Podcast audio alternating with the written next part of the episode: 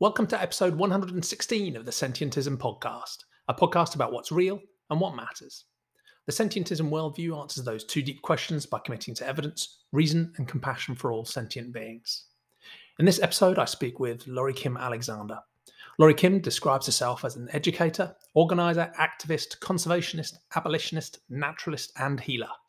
Originally from Jamaica and now living in the Bronx, Laurie Kim has dedicated her life to working for social and environmental justice specifically organising around LGBTQIA, plus Black, Brown, and Indigenous communities.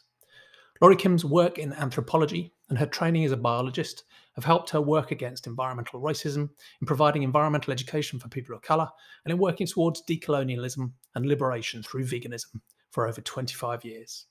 Laurie Kim works as a founder, facilitator, and organiser with organisations including Black Veg Fest and the Cypher. I'd love to know what you think of this episode and the 115 others. Don't forget to work through that back catalogue if you've just found us. Hopefully, these episodes are pretty much timeless. It's particularly useful to get reviews and ratings of the podcast on Apple or any other platform. It really helps the algorithm push our thinking and that of my guests out to a wider audience. You can find out more about sentientism at sentientism.info, where you can sign up for email updates, or just search for the word sentientism on your favorite social media platform. You'll be made very welcome in all of our online communities. They're open to anyone interested in these ideas, not just sentientists. Thanks for listening.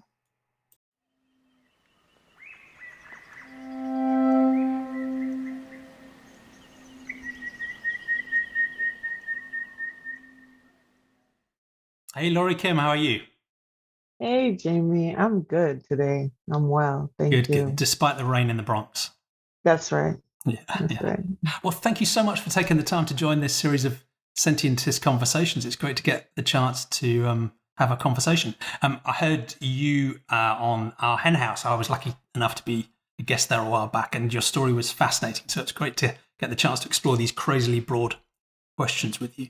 Um, and as you know already, it's a series of conversations about, the, I guess, the two deepest philosophical questions um, what's real, what should we believe, um, and what matters and who matters. So, epistemology and ethics. And I have a clear bias because I'm trying to normalize and develop this really simple worldview called sentientism, which suggests that when it comes to thinking about what to believe, we should take a naturalistic approach using evidence and reason. And when it comes to who matters and who warrants our compassion, our moral consideration, that should be all sentient beings, any being that has the capacity to suffer or flourish. But I'm lucky in these conversations to talk to a wide variety of people who both agree or disagree with that worldview. So it'll be great to understand your story and where your thinking's got to now. But before we get on to those big questions, how would you best introduce yourself for people who don't know of your work? Thanks so much for allowing me to to the grace to introduce myself the way I want. so um, sometimes a bio can get really stuffy and stale. So, um, you know, the easiest way is my whole name is Laurie Kim Alexander, um, but you can call me Laurie Kim. And my pronouns are she, her, and we, our. And, you know, I'm a lot of things in a lot of spaces. Um, I'm an educator, I'm an organizer, an activist, uh, a conservationist. Um, I'm a naturalist as well. And I also am an abolitionist and a healer. And I use all of that kind of uh, synergize everything into, you know, uh, Black liberation practice. And that's always got a queer and vegan lens to it. So that's the, the type of things that I do. Yeah, that's a great taster, and I'm sure we'll explore many of those themes as we go through these big conversations. Thank you. So let's start with the first of those questions what's real or what to believe? So, for many of my guests, that's a story about whether they grew up in um, maybe a more supernatural, mystical, religious context, family and society, um, or one that was more naturalistic, maybe scientifically minded, maybe more atheist agnostic, and how their thinking has changed over time, if it has, on you know what the universe is and how how we should best understand it. So you can wind the clock back as far as you like to tell that story. Yeah, thank you. So, you know, I grew up in uh, Kingston, Jamaica, um, in the West Indies, uh, in the Caribbean, however you want to categorize it. And, um, you know, it's a Black country. And we didn't get independence from the UK until 1962. Yeah. Um, late, right? Yeah. Yeah. So, um, like most of the Caribbean, actually, um, and lots of Africa, you know, we are was around the same time right after civil rights. So I talk about it in that way because I want to set the the the baseline um, because being a black country, what that means is that we had to we had to really hold tight to our traditions, our histories that were muddled, um, removed, um, and you know, subsequently, and like also stripped, you know, because of the slave trade, because of slavery. Yeah. Um, you know, chattel slavery. And so that's never not going to be real, you know? Um, and so what also is real is the fact that we're highly colonized. Um, and I don't even know if there's anything as lightly colonized either, right? So uh, when I say highly, I mean that Jamaica was one of the um, one of the countries where uh, these slave ships would come and you know um, offload human beings um, at, but it was really very restrictive because there was a lot of you know for lack of a better word lawlessness by the traders by what are known as pirates all of that. And so there were these insane laws just, just really stringent laws on on jamaica that really um, created a system that was highly carceral. And in that too a lot of missionaries saw opportunity to come in and bring their various and sundry versions of the truth of which is you know some sort of religion. And what happened there is oh in order also the the the story goes and whether or not it is true um you know remains to be seen. But uh, a lot of folks have written about the fact that jamaica and, and a couple other islands um, in the caribbean were where they would drop off the most warlike, um, you know, of the enslaved Africans. And so it was also with that, people are coming into mind that they're going to domesticate these people, right, to make them work. That's the mindset. Of, yeah. Right. All of these things. Um, you know, meanwhile, people are are just trying to survive um, and have their their own rich, deep traditions but the only way to really practice them without um, you know being murdered or um, you know degraded and denigrated was to find ways to synchronize it into what these missionaries are bringing. So christianity is very very much a big part of of um, jamaica. And for me you know i grew up catholic and um, in my household. That doesn't mean Catholic in the way that a lot of people around the world see it, which is, you know, everyone has, you know, all these babies and all of these things. No, that's not the thing. It, it was just really a form of worship that's like very structured and and steeped in Rome. Yeah. Um, you know, and a very white and blonde Jesus, you know. My grandmother had um, a puzzle that she'd glued together, or someone had glued together for her and, and framed with this this blonde Jesus that was in the living room that I would uh, that I would see.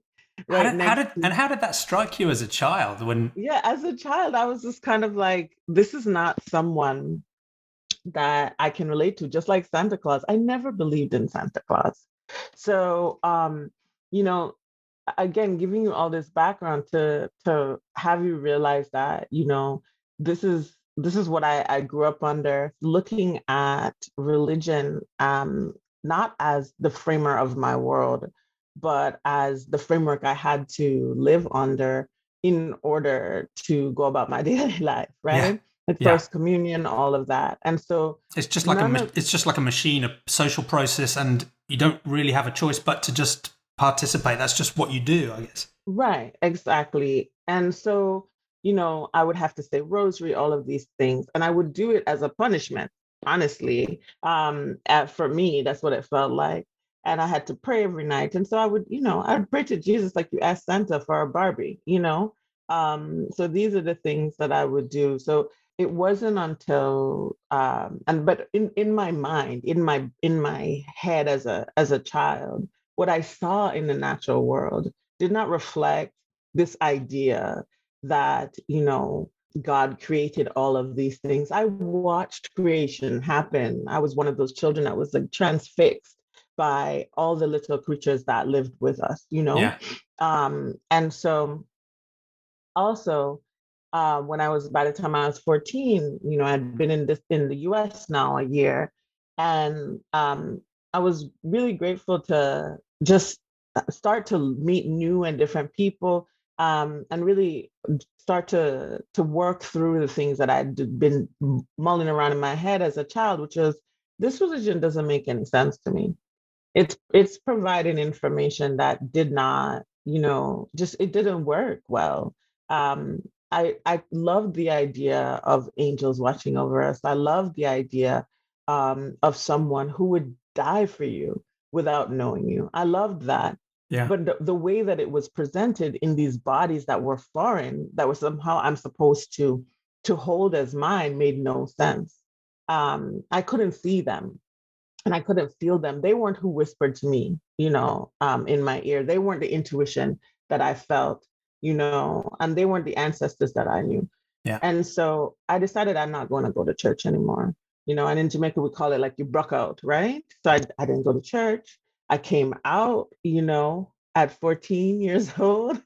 Um, yeah. I stopped eating meat, all of those things because I could not, I could not um, equate this this idea of you know um, just loving um, all beings right? And loving non-humans and also eating them. And that's when i got really involved in animal liberation so movement. all the changes at once. You basically just press, press the button and said let's do it.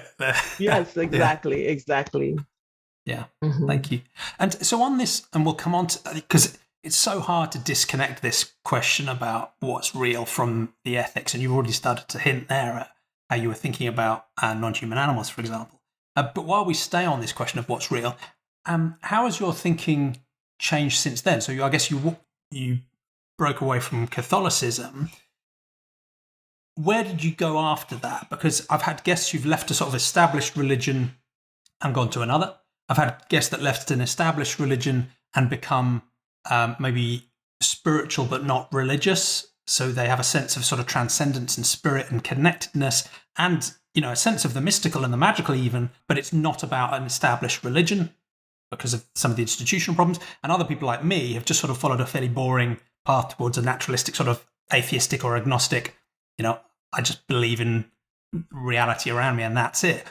How how's your thinking on that front shifted? Is have you followed one of those paths or something else? How would you describe it?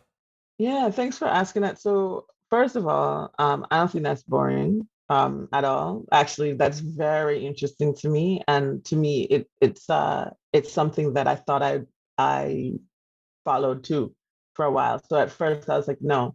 Um, that's when I first learned about what atheism was. And I said, yes, I'm an atheist. I don't believe any of this, you know. However, spirit moves you, you know. So uh, there is no way that the full flush of brilliance of the the beautiful striving and creation that um, is my ancestry, you know, couldn't come through to talk to me. So I would have, I would have these, I don't even know what to, to call it. And I, f- I feel like I get chills even when I think about it. Like these conversations um, that I thought I was, you know, kind of, that was me talking to myself. But really, you know, there was something that, you know, when some, some you, you say like something told me, you know, yeah. there's that something there's a something that was telling me um somehow i would ask for things in my head and it would happen. Somehow um i would i would just make crazy decisions. I made wild decisions you know for things that i i knew i knew that wouldn't you know it just couldn't happen but i'm going to make it happen. And somehow it, it would.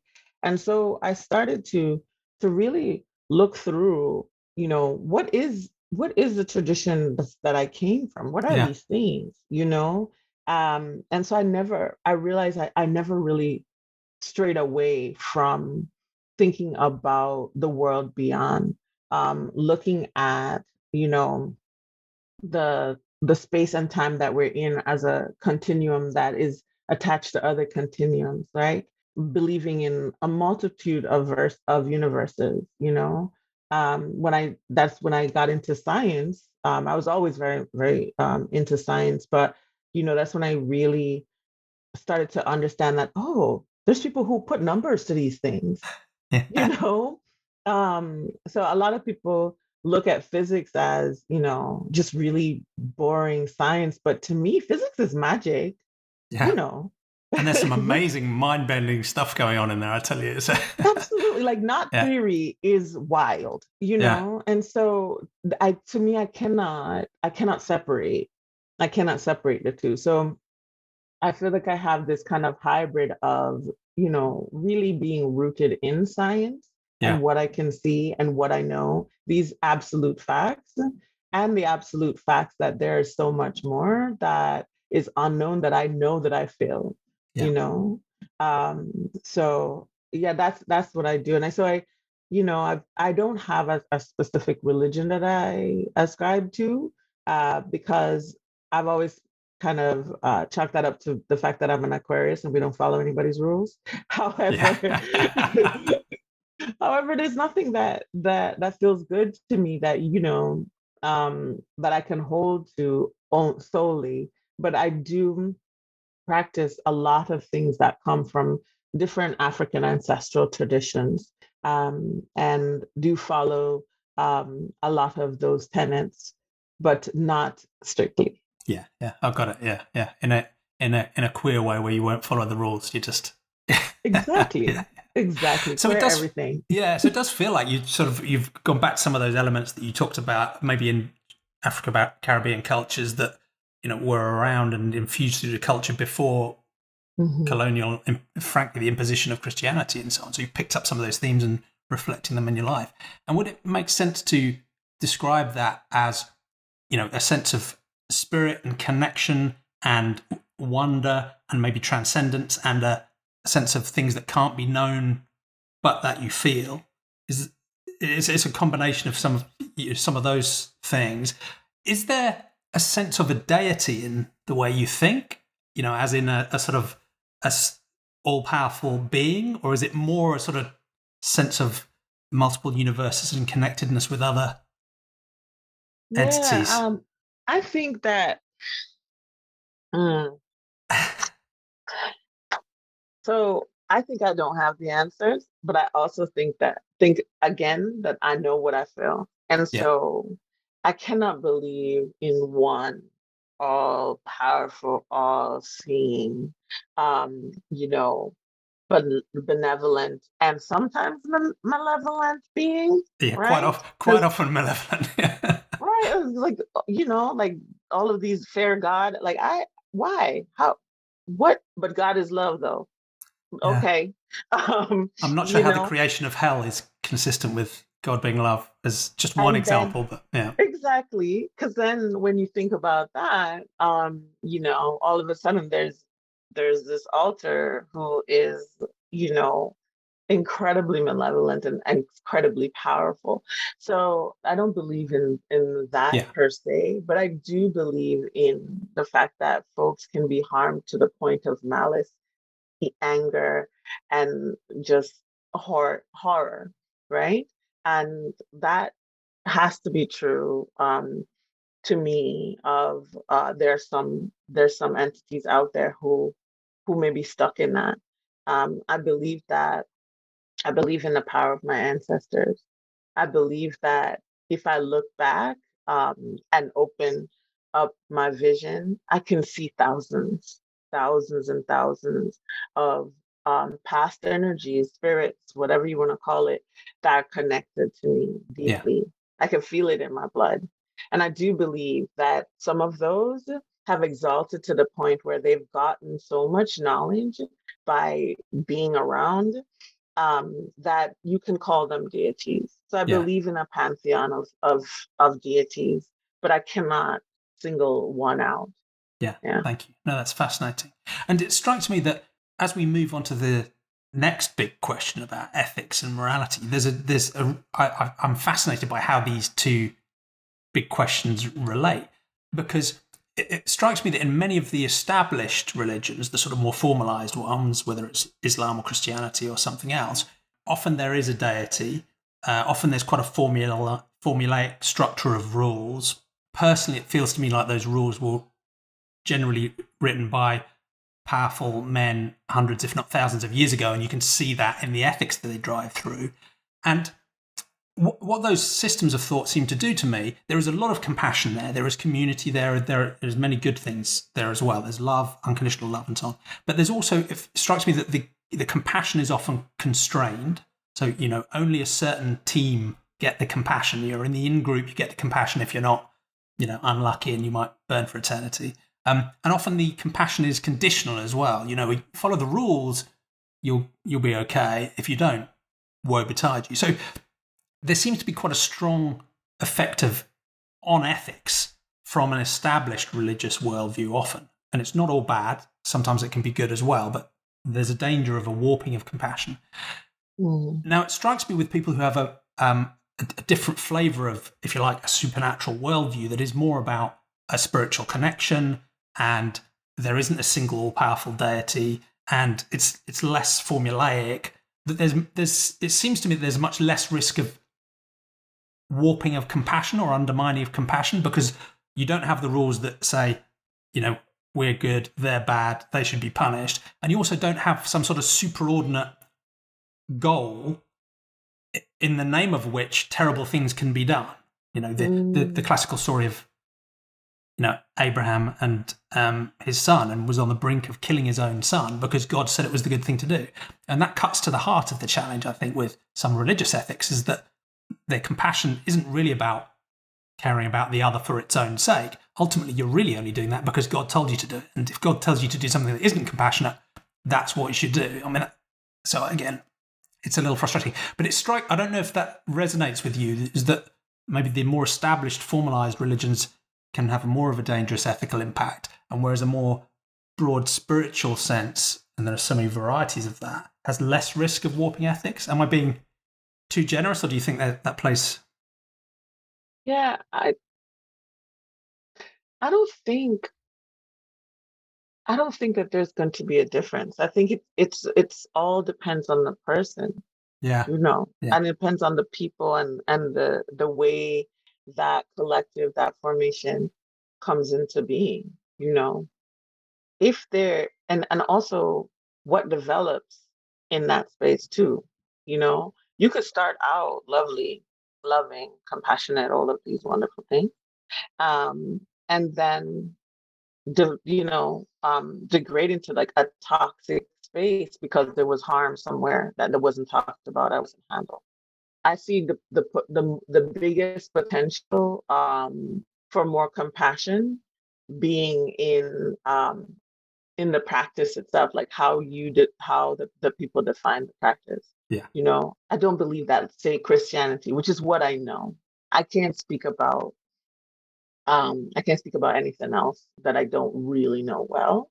But um in terms of the the single deity structure, right? Yeah. But I can tell you I don't believe Christianity was built with compassion in mind. I I believe that it was it was really developed as a you know um in in a way to tell a story to make sense of the world, but also to have a, a system of control, you Yeah. know. Yeah. Um yeah, as gregarious beings, you know, let's just be really real as as the types of animals that we are, we need we tend to think we need, let's say, um, a system, a structure uh, to, to the world and to organizing ourselves in groups. And what can happen there, though, is again these toxic um, interpretations. So, you know, not to tell people that if you're a Christian, you're wrong, right?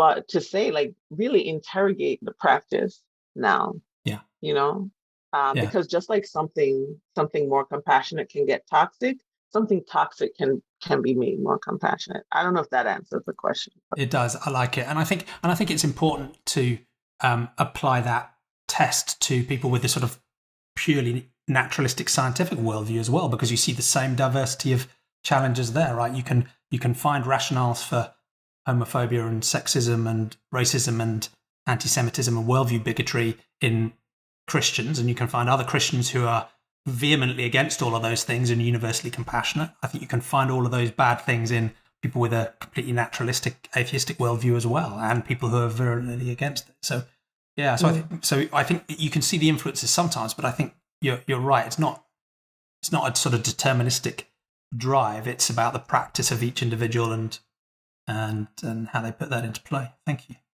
So.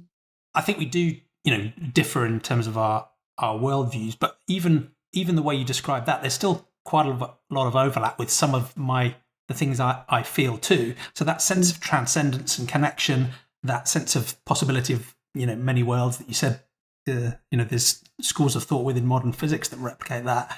Um, uh, many of those senses, which some might describe as spiritual experiences, I feel those too, even from a, quite a hard edged naturalistic scientific worldview. So I think there's interesting overlaps between the way people feel and the way people connect with the universe, um, even if the actual underpinning worldviews are, are very different. But I think just like art is there's no there's no science without art.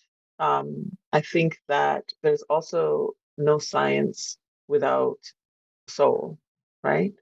Um, and it, we are absolutely um, minds in a body, and our minds can do things outside of our body that we're just now starting to to understand even just the tiniest bit of it.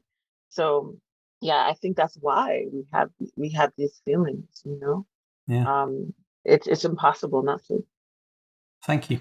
Well, let's come on to the second of these crazily big questions. Um, what matters, and then who matters. Again, for most of my guests, this is a story about originally how they grew up and how they started to think about ethics, often you know, originally in quite a childlike way, but then over time, how did that change? And there's two parts to this question, um, and I shouldn't really ask them together, but I'm going to do it now, and you can decide how you want to navigate through it. So the first one is, you know, what matters in terms of what is good and bad, what are right and wrong, what are those concepts even mean to you, mm. given your worldview? And the second question is who gets to count? Who, who, who warrants our compassion? Who should get moral consideration?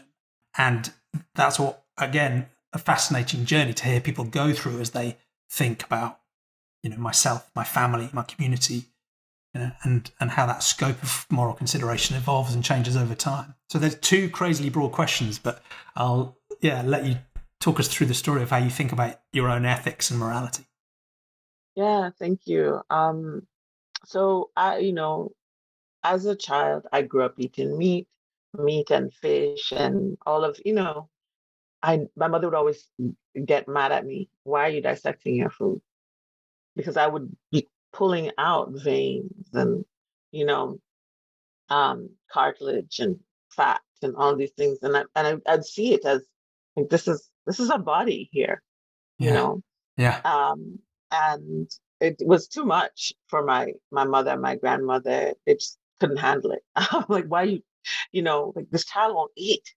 Um, and so as a child, like I, it took a while to make the connection between oh, this is a body, and I made the connection when I finally figured out how they slaughter, um, how animals are slaughtered, you know, and um, I, I saw it happening, and so that still didn't stop me from from eating meat until again for uh, from stopping eating meat until I was 14. But when I did that, it was because I found other people who felt the same and I wasn't made to feel strange about it. I finally felt like, oh, you know, I I'm not alone. I'm not a weirdo. I can do this. And other people are doing it and they're not dead, you know. yeah, amazing, amazing. right? Uh, because that was the other thing. Like, oh, you're gonna starve. That was the the other conversation that my, my mother would have with me. Um, and so uh, my ethics have always leaned towards the, you know, the those of us who are who are in the facing the most harm. Um, and so for me, that that's that's where I always go back to who is who is the most um, harmed by the this system, this person, this you know space, whatever. Who is going to be the most harmed, and who has been left out of the conversation around how we deal with this harm? Yeah, right? and what's that? And that and that concern for the ones who are being the most harmed. Did that come from a sense of justice and fairness and wanting to resist the oppression? Or was it coming from a place of compassion and empathy for the victims or or both? And and did that vary depending on whether we're talking about humans and non-humans or I think that over the years it it has developed um, differently, but it, it, was always both, right? Yeah. You cannot have justice without compassion in some way, right? Um, like I don't believe in the death penalty because I don't believe in the power of the state to kill someone for killing someone. Yeah. I don't believe in the power of the state, period. You know? Um, so there's also that. But what has evolved though, you my I think also as we get older, we start to understand the nuance of of life and living it. And so now when I when I think of things, and again, um, I'm evolving, right? Um, when I think of of of who who gets the compassion, I cannot see a world that transforms without everyone getting it. Even yeah. the people who are the most harmful, even the people who misuse their privilege, even the people who, you know, are, are unrepentant in their in in their embracing of evil, you know, what we consider like something that's wrong, right? Um, so that and, and that's and that's and that's a really hard step to take. And, and I'm not sure, and, and I'm, I don't think many and many people I don't think have taken it because they will talk about universal compassion and they'll talk about resisting all oppression, but they they can't bring themselves to feel compassion for the perpetrators. And and I, I you can understand that, but it's not truly universal unless unless it's universal. But yes, absolutely. And it's taken me a long time to get there, Jamie. It is so hard. It is so hard. You know, as a survivor of very um very storied and different types of violence, it is is very difficult to sit here and say to you that I will find a way to hold the people who have enacted violence against me, right? Um, and that doesn't mean that that's my job in life, yeah. also. So I want to make sure that I'm clear on that because it's very easy for these words to be used, you know, to, to continue to perpetuate harm. So, you know, and then also the truth is that Black femmes in the world are routinely the bearers of the emotional burdens of morality you know and i'm not i'm not here to do to do that yeah. or or you know or uh, open roads for anyone else to be to be that. So what i'm really saying though is that what i'm learning as um within the work that i do now what i'm learning is that it takes a, a lifetime to really understand the amount of harm that we do to each other. And it takes it just probably another lifetime to understand the ways in which that that can show up in each person.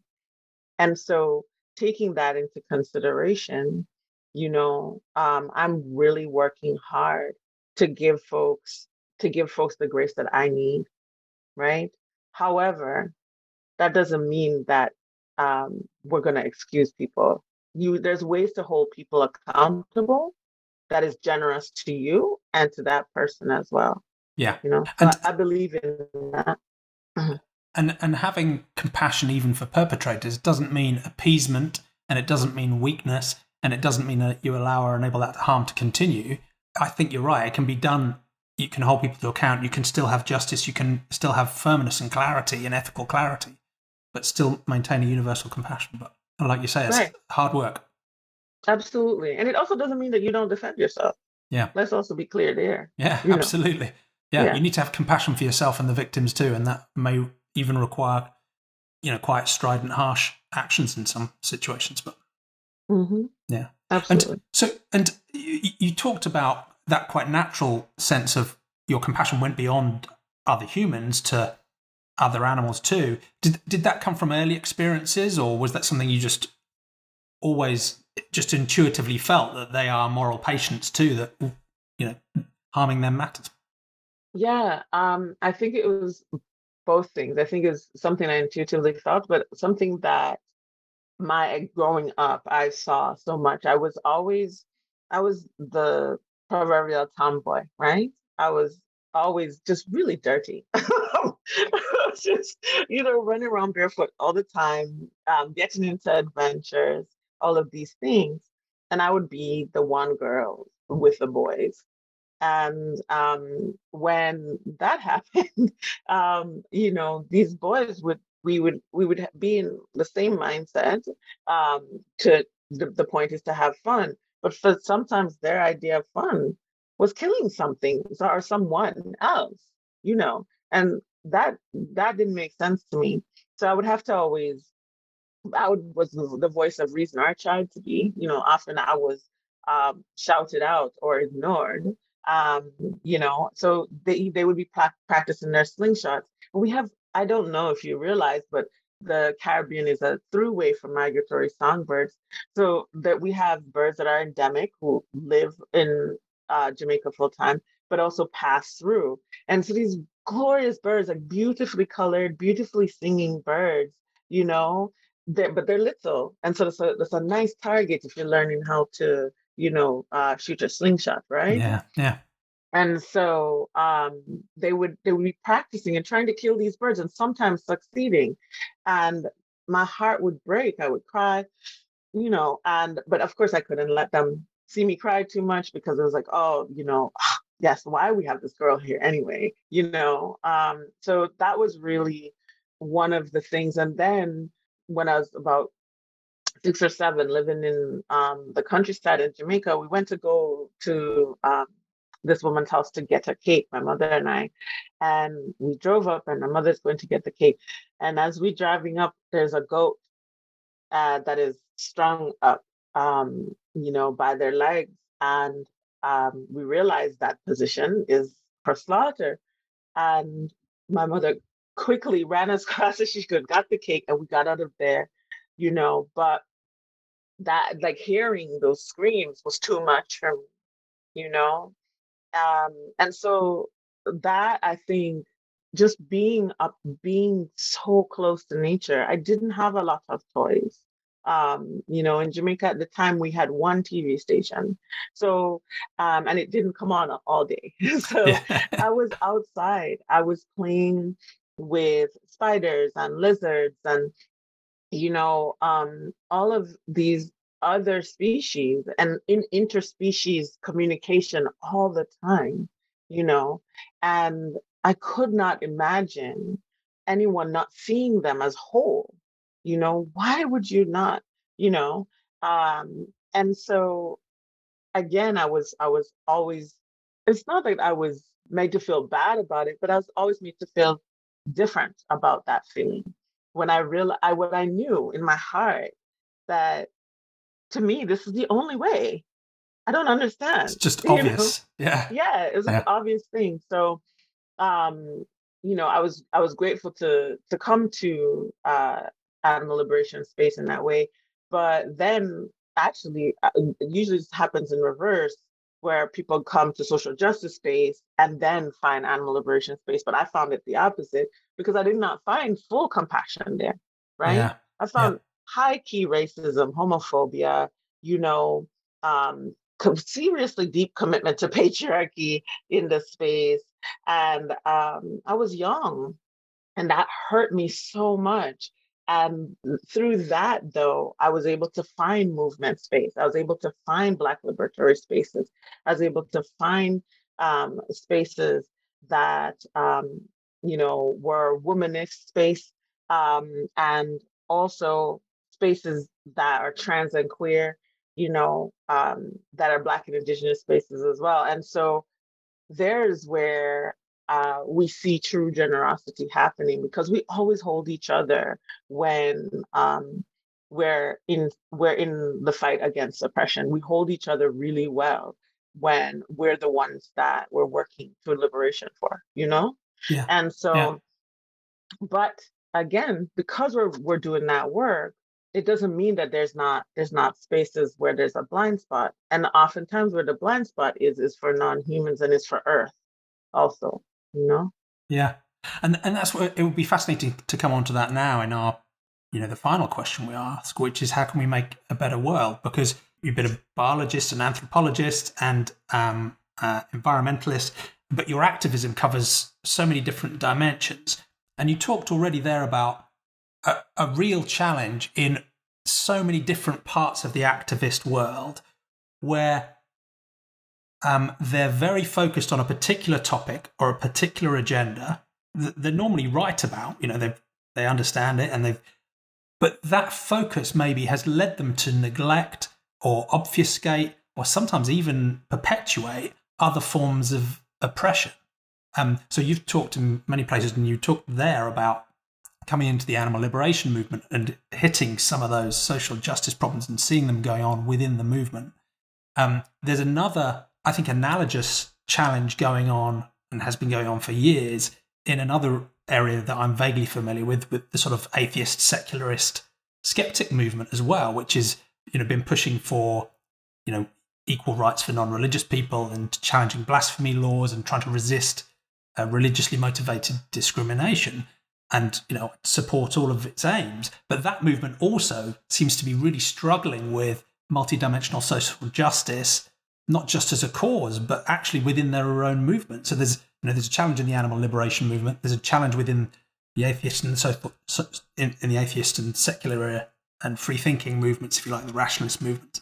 And it's also a challenge in the environmental movement as well, because as you say, you know, the environmental movement has a massive blind spot around non-human animals and particularly animal agriculture and its role in environmental and climate damage. How do you feel about that challenge of allowing groups to focus where we need priority without making other problems worse and perpetuating other problems?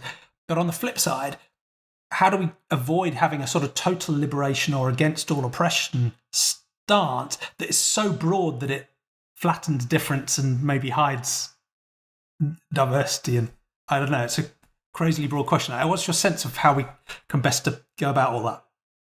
Yeah. Um, so I, I believe in tenets of total liberation, right? I yeah. don't think yeah. it's possible to to have a liberatory space if you're not seeing all the people in it. yeah. Know? Right. Um, and so I think that what happens a lot of times is that we get so caught up in, and we always say in the weeds, right? We get caught up, honestly, not in, not in the weeds, but we get caught up in the soil. Like, like I feel like we're we're counting grains of dirt a lot yeah. of the time. Yeah. You know? Um, but I do believe that in that spaces need to to interrogate their their in, interrogate their integrity, right? And also interrogate your mission. Oftentimes we write these beautiful mission statements and walk away from them. We plaster them on our websites and all yeah. of these things but at no point, you know, or maybe yearly, you know, at whatever retreat we do, um, we'll come back and be like, oh yeah, that was a mission, huh? You know? Um, but if you can't, if you can't operationalize each of the sentences in there under uh, with with the the information from everybody, right? Um, then it's not going to happen. And so I don't know, I may be rambling now, but I feel as though, um, you know, like I wrote, I wrote a piece um, in uh, Queer and Trans Voices, um, Achieving Liberation Through Anti-Oppression. And I wrote a piece that said, don't include me, right? Um, and folks are like, what you talking about? We're supposed to be inclusive. No, if you have to include me, you left me out. Right? Um, and also, if you have to include me, that means that you had a checklist. Yeah. So, yeah. right? Yeah. And if Yeah. you have a checklist, that means that you did not have the people in your in, in your corner at your side, um, you know, in the first place. And so then your mission was false to begin with. So we really have to um, not only be be kind, right? Um, and but stop using kindness as an opportunity to um, to push an agenda that is too narrow. Yeah. Um, so I don't I don't see us flattening out if we if we bring folks best the best foot forward from everyone, you know.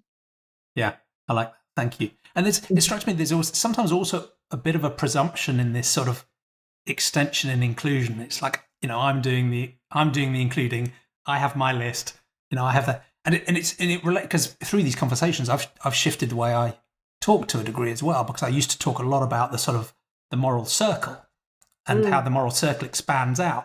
And, and I, I think that's a useful concept. But again, there's an implication that you know me and my group are in the middle, and that we are extending generously to others. And you know, and and it's like, well, okay. So, I, and that's partly why I don't really talk about a moral circle anymore, just because of those implications. I talk more about Yeah. moral scope, and and Mm. um, and I think that's one of the things that's implied in this idea of sentientism, this granting moral consideration unconditionally and unquestionably to every sentient being, any any being that can experience suffering gets to matter, um, is that it's many people will focus clearly on the non-human animal uh, Mhm. implications of that, i.e., completely ending animal farming and exploitation, just because that's the topic that so starkly clashes with default human behavior and social norms today. But it also includes an explicit stance about how we think about other humans, all of whom are sentient beings too. It has implications for our interhuman ethics as well, and has that stance of anti oppression, total liberation, all humans are sentient beings, and so on and so forth. But, and I, again, that doesn't need to flatten it. It doesn't mean everyone is the same. We don't need different considerations. We don't have different interests. We don't have different needs. We don't have different Right. beliefs.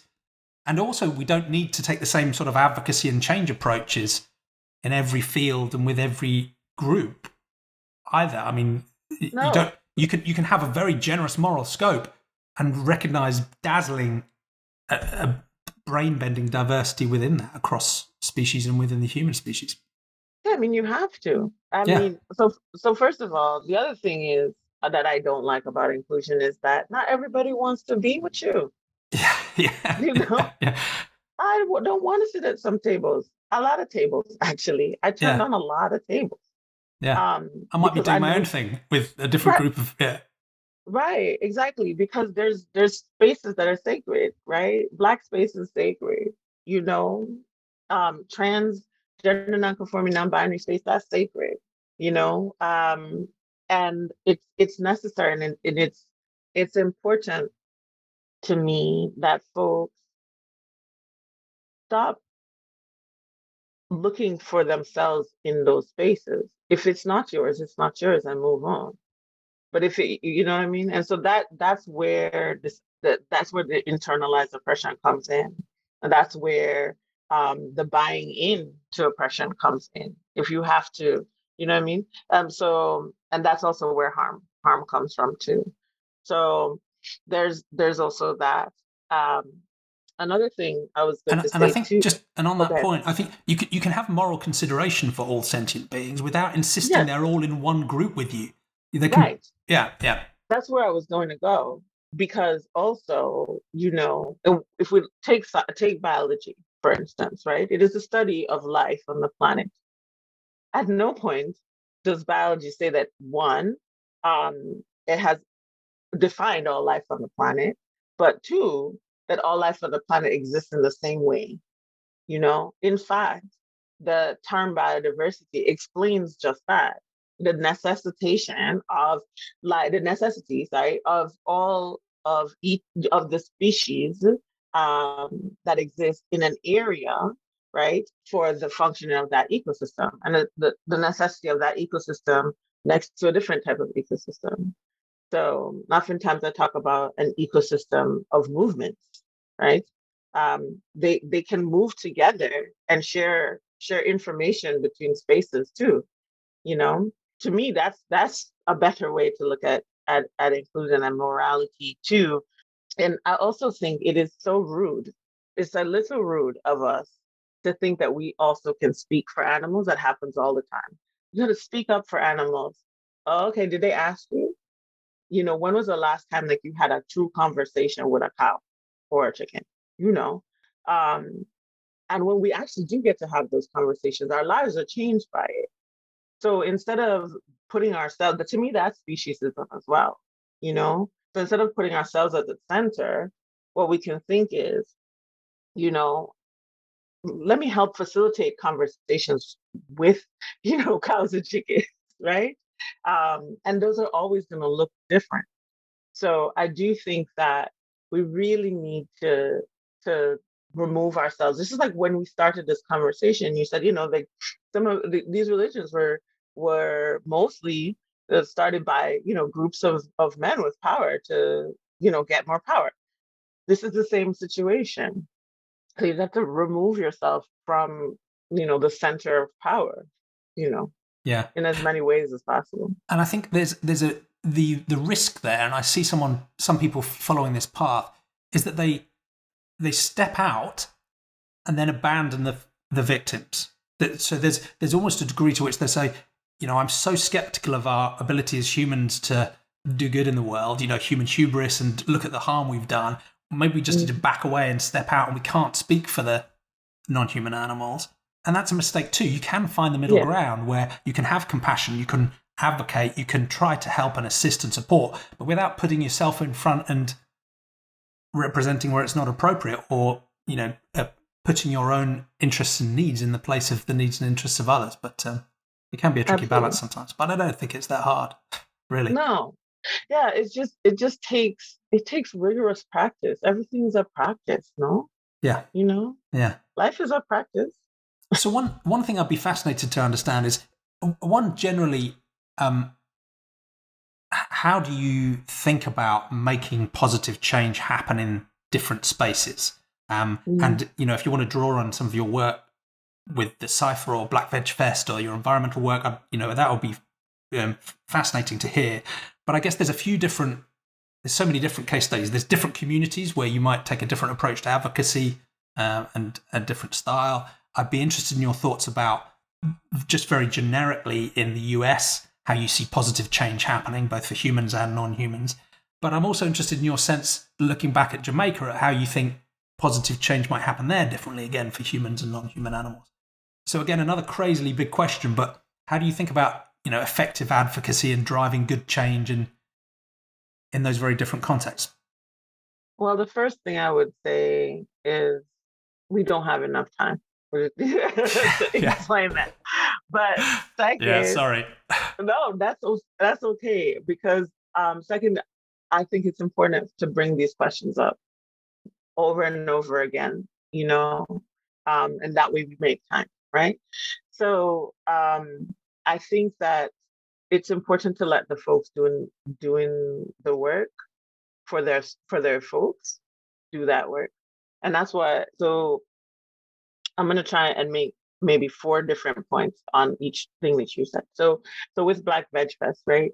Um, I started with Black Veg Fest just saying like, "Hey, I'm I'll come through and do whatever," you know. And I didn't. I I'd been there for the first festival, the the second festival um, in Brooklyn, um, and then you know I came on. I was asked to come on as an organizer, and in in Black Veg Fest space, we do work specifically for our folks are Black, Indigenous, and other people of color, but our focus is Black liberation. So our focus is Black folks, you know? Um, and what that means is that we are going into the areas where our folks have been routinely the most stepped on, um, by the oppressive structures and systems that we live under. You know, I will always quote bell hooks and talk about white supremacist, cap- capitalist, imperialist patriarchy, right? Um, those are heavy words uh, that always need to be brought into space and, and to be defined. And I'm not going to define them here right now, but yep. um, when when we do that, we're talking about folks who are poor, who are in, in low income areas, folks who have a whole wealth of knowledge that is routinely denied. And so we we work with with those folks to, you know, uh, talk about things from a very meeting folks where they're at level. You know, you could call it popular education, whatever you want, and uh, speaking to their needs specifically, you know? And so when we're talking about what is happening with uh, dairy cows or um, factory farming, we're talking about it from a perspective of understand where everyone is on the continuum of that food production and what happens to you at the end yeah. you know um, in terms of health issues and things like that and then we are also in other movement spaces where we are talking specifically about how do we move the boot off of Black folks' neck, you know? And we're doing it in a way I, I, I said yes to organizing because I had never been in a Black space where folks intentionally said, we are working to do this work. We are working to center all the folks, all Black folks, you know? And that doesn't necessarily happen a lot in spaces. So there's there's that. Um, but it takes talking to the people, and to me, rem- remembering again, following um, a bell hook strategy, that all folks hold knowledge. You know, you're not here to preach to people. That doesn't usually work well. Yeah. You know, um, and so I'm developing this formation of the cipher, and we're working you know, to build a, a trans and queer Black femme led collective that holds all queer and trans, Black, Indigenous, and people of the global majority, people of color specifically, holds us um, and uses gender equity as a guidepost, but it's always about Black liberation. It's always about um, a vegan construct, right? And talking about environmental um, justice and food justice in a way that meets and trans and queer folks where they are, you know. And when we have trans and queer spaces, we're we're talking about how how we keep each other safe. We're talking about survival, but we're not talking about survival as it pertains to the the whole world of the ecosystem that we're in, which is climate change is real and it's happening right now, and it's going to hurt us first. We have to talk about that and we have to develop strategies for more than resilience you know and as people who are harmed how can we possibly perpetuate harm um, by not including non-humans into our conversation. Um, and then also the fact that again we're we're crunched under by that same system all the way through the system. So it's it's deepening these conversations to tease out all of these things and in that deepening we move the conversation forward and elevate it again and again and again you know? And that's happening in the us but i think it's happening a lot um i think it's happen a lot in in the uk it's happening um, a lot in germany with a lot of the black vegans i've seen doing work there um, and in jamaica this is happening too there is a, a wonderful resurgence of um, you know Jamaican folks taking the land back. That is a beautiful thing, you yeah. know. Community control of land is a huge issue, right? It's, it is um, unfortunately the product of colonization and, and remembering that the entire world um, has been affected by this this reality of the past 600 years yeah. you know and um, land and land ownership is one of the starkest ways you can understand how that history is present in the in the in the, in the present day and it's it's interesting because because even even in the UK you mm-hmm. can see the flip side of that based on who owns the land even here no, exactly. and, and and we were the colonizing country, the colonizing empire, but you can see the patterns of that colonization in who has the wealth and who owns the land here. Absolutely. Absolutely. And then exactly what they do with it too. Yeah. What is a lawn? You know, like a lawn is not a lawn has to do with, you know, royalty and, you know, who like separating yourself from, you know, the serfs, right? So um but in in in general in Jamaica that's what's happening because we're we're noticing um you know this neo the neo-colonization neoliberal strategies that are being used and have torn our country apart you know? Um, and a lot of that is because we tried to do something you know? Um, so the imf had came and decimated us um, world bank came and decimated us um, you know and it's just like other forms of colonization so for for countries like jamaica to me the the way forward to real change is to listen to the Jamaicans and and use use the the truths that we've seen happen. You know, the, our histories, our lineages of you know what we call in Jamaica, like you say, you cotch on the land or you cotch somewhere. You sit on the side of a, a seat. You're cotching, yeah. right? And so a lot of the the the land use is is people who don't actually own that land but produce the, the products that are making the country money you know and so it's upending that structure again. Who is, is being the most harmed? Put them in the front, give them the things that they need, you know, to thrive. And um, also looking at the the facts of science. A lot of the science that is coming, you know, from and to Jamaica right now is not happening in a, in a way that is sustainable. It's one-off studies and things like that. And Jamaica is a hotspot of biodiversity. Yeah. You know, but yet we are high on the list in the world for deforestation. So how does that equate? You know, um, it equates because tourism is the number one moneymaker.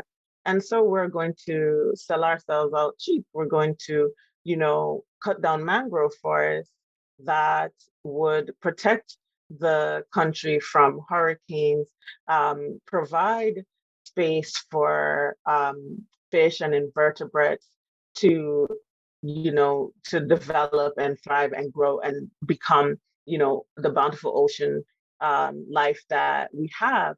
But we take that out and we decide to put, um, you know, uh, docks for cru- cruise ships or the next all-inclusive um, Sandals Hotel you know, yeah. something like that. So um, it is it is talking about wealth um, in a different way, looking at wealth as the as the land, as as the folks, um, as the knowledge that we hold, as our histories, you know, our true histories, right? Yeah. Um, right. Not the not the what is told by the victors, right? Yeah. um, yeah. And so, you know, it's it's a focus not on on money but on on on the wealth of of who we are and what and what we are yeah you know? so it's it's putting the people with the greatest need at, at the center of the solutions and the knowledge and it's while focusing on their needs and their interests it's also trying to take an approach that is against all other forms of oppression as well and again, that can that can seem like a difficult thing to do, and I think that's why some people who want to focus on a particular single issue sometimes push back. In my amateur experience, what you find is the more broad your anti-oppression stance is, the more complementarity you find. You know, and one of the topics that you and I take very seriously, animal agriculture, is just a great example of that. You know, transitioning to end that would be good for humans, it would be good for non-human animals, and it would be powerfully good for the environment we all share. And I think you find that even with intra-human ethics as well. You know, the more generous and more consistently anti oppression, the more win win situations you find and the more power you can build. Yes, absolutely. One, there's one final question I wanted to ask you, and this is a difficult one before I let you go. You've talked about the power and the threat and the damage of patriarchy and colonialism and they have you know insidious threads that run through the present day in, in many respects. And I think most people would be very comfortable saying, yeah, those are things that need to be countered and rooted out and pulled back. You talked about capitalism as well.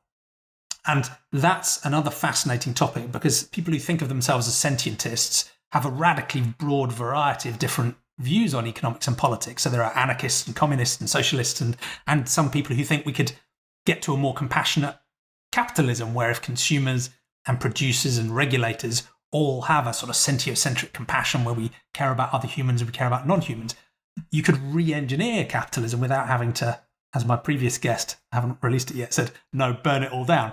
So, what's your sense about economic systems and whether we need some, you know, much more revolutionary approach or whether there is a path to a sort of compassionate conservatism where we've ripped out all of the bad stuff? What's your sense about that? How radical do we need to be? I would, I think we need to, I don't think it's radical to be fully radical. Yeah. I think yeah. that that honestly, that's the only way we're going to go. I do not, there's no way, I just don't see it, that capitalism can be re engineered for good. Capitalism is a harmful construct. You know, I'm going to always also quote Audre Lorde that uh, talking about the master's tools. You cannot dismantle the master's house with the master's tools. It doesn't work like that. You know, um, even if those tools, let's also be clear, were fashioned after the tools that you had. Yeah. You know? Yeah. Right? Yeah. Um, because there's also a co-opting that happens all the time, you know? Um, so I can't tell you what's best, right? Um, but I I can say that this isn't it. Yeah. And I don't I just don't see any way to to tear apart something that turns whole beings into units of production yeah. to make it more compassionate. Yeah. It it feels absolutely possible. And I and I don't know the answer either, but it's it's it's difficult because the most positive reading of capitalism, if you like, and I know you won't like a positive reading of it, but the most the most positive way would be to say, look, in a way it's about choice and freedom and fairness and opportunity. But the reality of the way it operates today, is you're saying, is that it it just seems to lead to commodification and exploitation and over concentrations of power and a warping of democracy and politics and mm-hmm. yeah so you know some of my guests think there is a way of you know rework it and many of them i think are with you and say look it's those those problems are just so endemic to its structure that um anything we need would be so different that it wouldn't really it wouldn't warrant even having the same name. So um, uh, yeah. but yeah a complicated topic. And how overall how does that leave you feeling as you think about different cultures and different groups and all of these different intersecting challenges we're facing? Do you feel some sort of optimism, optimism for the progress we might be able to make? Or are you do you have a more sort of pessimistic cast of mind or neither and again thinking about intrahuman ethics and non-human animal ethics as well yeah um i have to always believe that we will win yeah right? yeah um and and the we i'm talking about is oppressed beings yeah yeah um and the we is you know all all of the identities that i hold and all the folks who i know are, are my siblings um, in oppression. So I believe in liberation. I cannot not believe that I, that liberation will happen in my lifetime. Otherwise, what's it for? You know, and that means that you know we we find we find ways to to continue on the path with the, the knowledge that there's going to be those days when you don't see it you know but that doesn't mean that that's going to define what happens in the end you know? Yeah. Thank you. Well, that's an inspirational, uplifting note to finish on. Um, yeah, it's been a, a, real inspiration to talk to you. It's been fascinating to understand your journey and to dip into these crazily big questions. So thank you. What's the best way of people following you, learning more about your work? I know you you don't do much social media at the moment, but um, where would you point people for the main activism you're working on at the moment? And I can always yeah. update the show notes later on. So when you've got your social media up and running, let me know, and I will go back and include the de- include the uh, links. Absolutely will let you know. Um, yeah, so that's coming um, on the cipher end. And yeah, I'm pretty incognito right now on the socials, but you can always find me at, at Black Veg Fest. Um, you know, my information is there um, at blackvegfest.org. And you can also put blackvegfest.com. It'll get you to the same website. And our IG also. Uh, that's where I'm doing my most uh, work uh, right now in, in movement space. And also, um, I'm part of a collective called North Bronx Collective. Um, you'll see uh, a lot of the work that I've been doing there as well. So, you know, but you can also find me on shows like this, you know, work that um, folks are, are doing to um, continue conversations um, and ask broad, hard, uh, but necessary questions. And also in the street, you know, I'm here in New York City, running around all the time.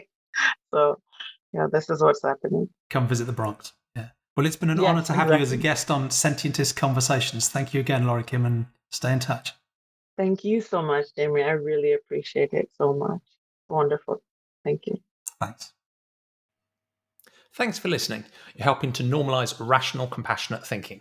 Don't forget to subscribe, leave us some stars or a review.